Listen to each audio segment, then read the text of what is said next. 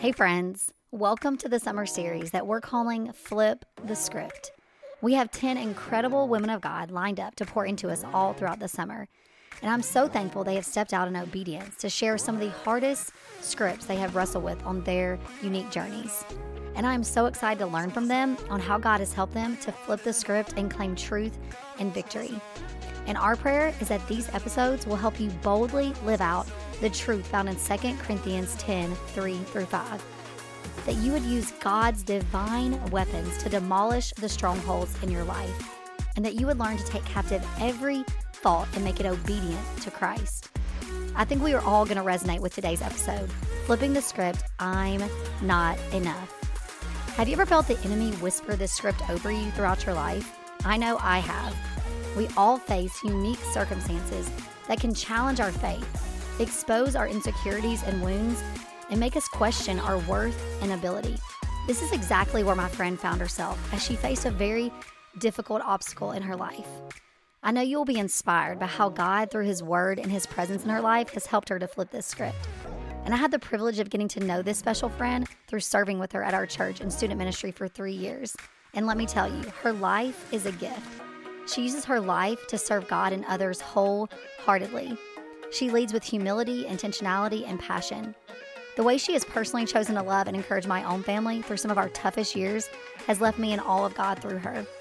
She devotes her life to loving her family, friends, and the body of Christ. And I'm so excited for you to be encouraged by the lessons that God has taught her on flipping the script I'm not enough. So please welcome to the podcast today my friend, Paula Crossland. Hi, my name is Paula Crossland. My 17 year old daughter and I live in Gallatin, Tennessee. I work in the dental field and am currently walking through an interesting season of transition. My daughter just graduated high school and will be going away to college in a few short weeks.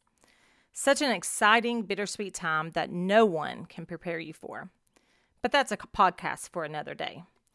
You see, the reason this transition is so challenging, I am a single mom.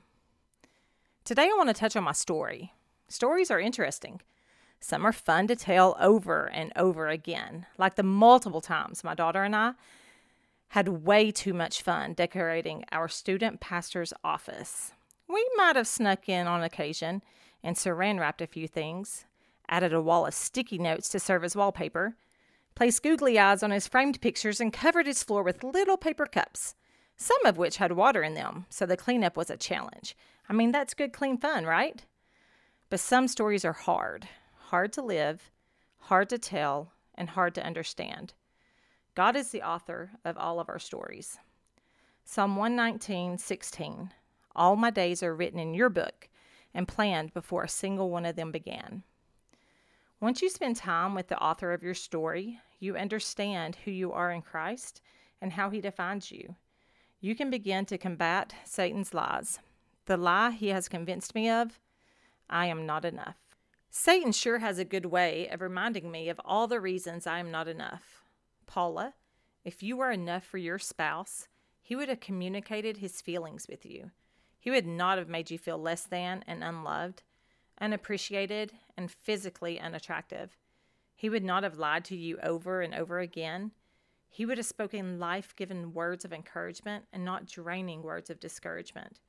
He would not have had an affair. He would have kept his promise made on your wedding day, till death do us part. Paula, you are not enough for marriage, and you never will be. To say I have defeated this lie would not be truthful. I have, however, learned so much over the past eight years. I've learned how to combat the lie of Satan through God's word and wise counsel.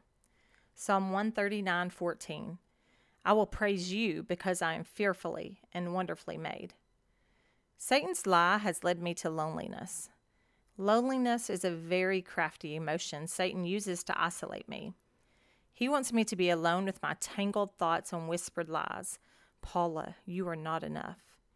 He wants me separated from truth speaking people who can speak encouragement and scripture into my deep wounds. He wants me separated from friends that will willingly let me stand on their faith while mine feels absent. Galatians 6 2 Carry one another's burdens and this way you will fulfill the law of Christ. Satan knows if he can isolate me, he wins. He also wants me to believe that what happened to me, my divorce, was bigger than what Jesus did for me on the cross. He wants my story, my circumstances, to define who I am in Christ and my faithfulness to God. But, sister, I am so much more than my divorce and single mom label. Isaiah 43 1 Do not fear. I have redeemed you, Paula. I have called you by name. Paula, you are mine. John 15 16 You did not choose me, I chose you. I appointed you to go and produce fruit, and that your fruit should remain. I believe I was chosen for this journey.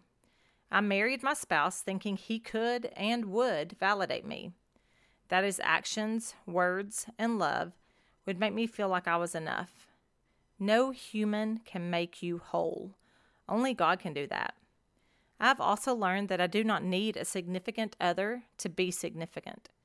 God can and will use me and my story for His glory. Ultimately, Satan wanted me to believe that if my family fell apart, then so would I. That I truly was not enough and never would be. But guess what?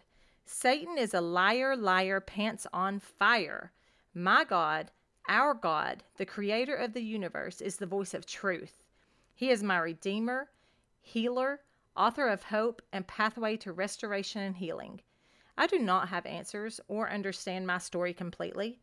But through God, I can choose to stand in the midst of hard days and declare that I trust in God, the one who holds the answers and writes my story. He is not done yet. I am enough, and He is more than enough.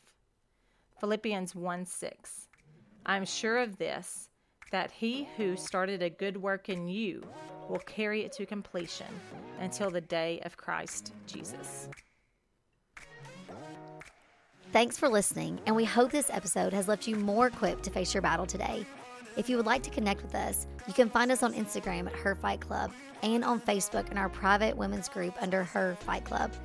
If this episode encouraged you, please share it with your friends. And if you could take a minute and leave a short review, it helps the podcast reach more ladies who need to know they aren't alone in their battles. And last, we have a worship playlist specific for each episode to help you battle in worship. And you can find that on Spotify also under Her Fight Club.